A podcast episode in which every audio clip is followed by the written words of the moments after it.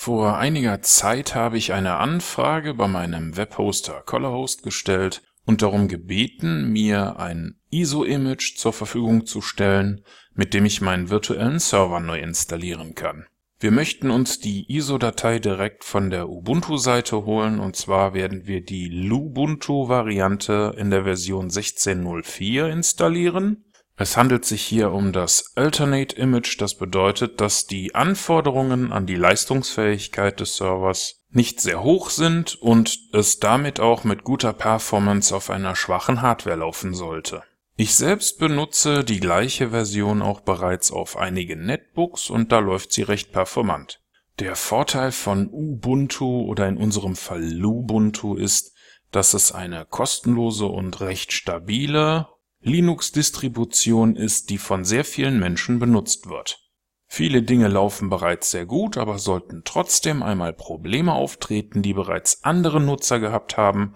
dann gibt es auch hilfreiche Benutzerforen mit Einträgen, die einem helfen, das Problem schnell zu lösen